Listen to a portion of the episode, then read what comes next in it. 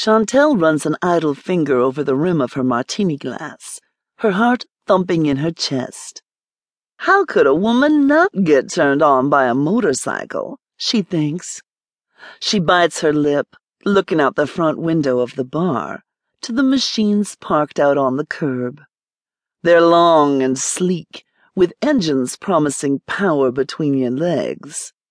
The streetlights overhead give the chrome and steel a liquid sheen. Chantel takes a sip from her glass, imagining how it would feel, 65 miles per hour on the freeway, the wind blowing through her hair, the bike gently buzzing against her spread thighs. Chantel, you okay? Tamika tilts her head into Chantel's field of vision.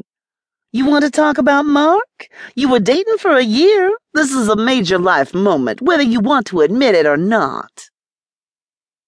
Keeping her eyes to the bikes outside, Chantel sits back in her chair. The DJ, couched in a far corner of the club, switches songs, the tempo suddenly slower and strong. He cheated on me, Tamika, Chantel says. He's a creep. I haven't been happy with him for six months. Chantel tosses her head back, finishing the last slithering drips of her drink. Honestly, Tamika, I haven't felt this happy in a long time. I'm only 23. I'm a hot young black woman. I feel that now that Mark is gone, that the whole world is open. Like it's a buffet just waiting for me to try everything, you know? Tamika nods. Okay then, girlfriend. She breaks into her trademark toothy grin.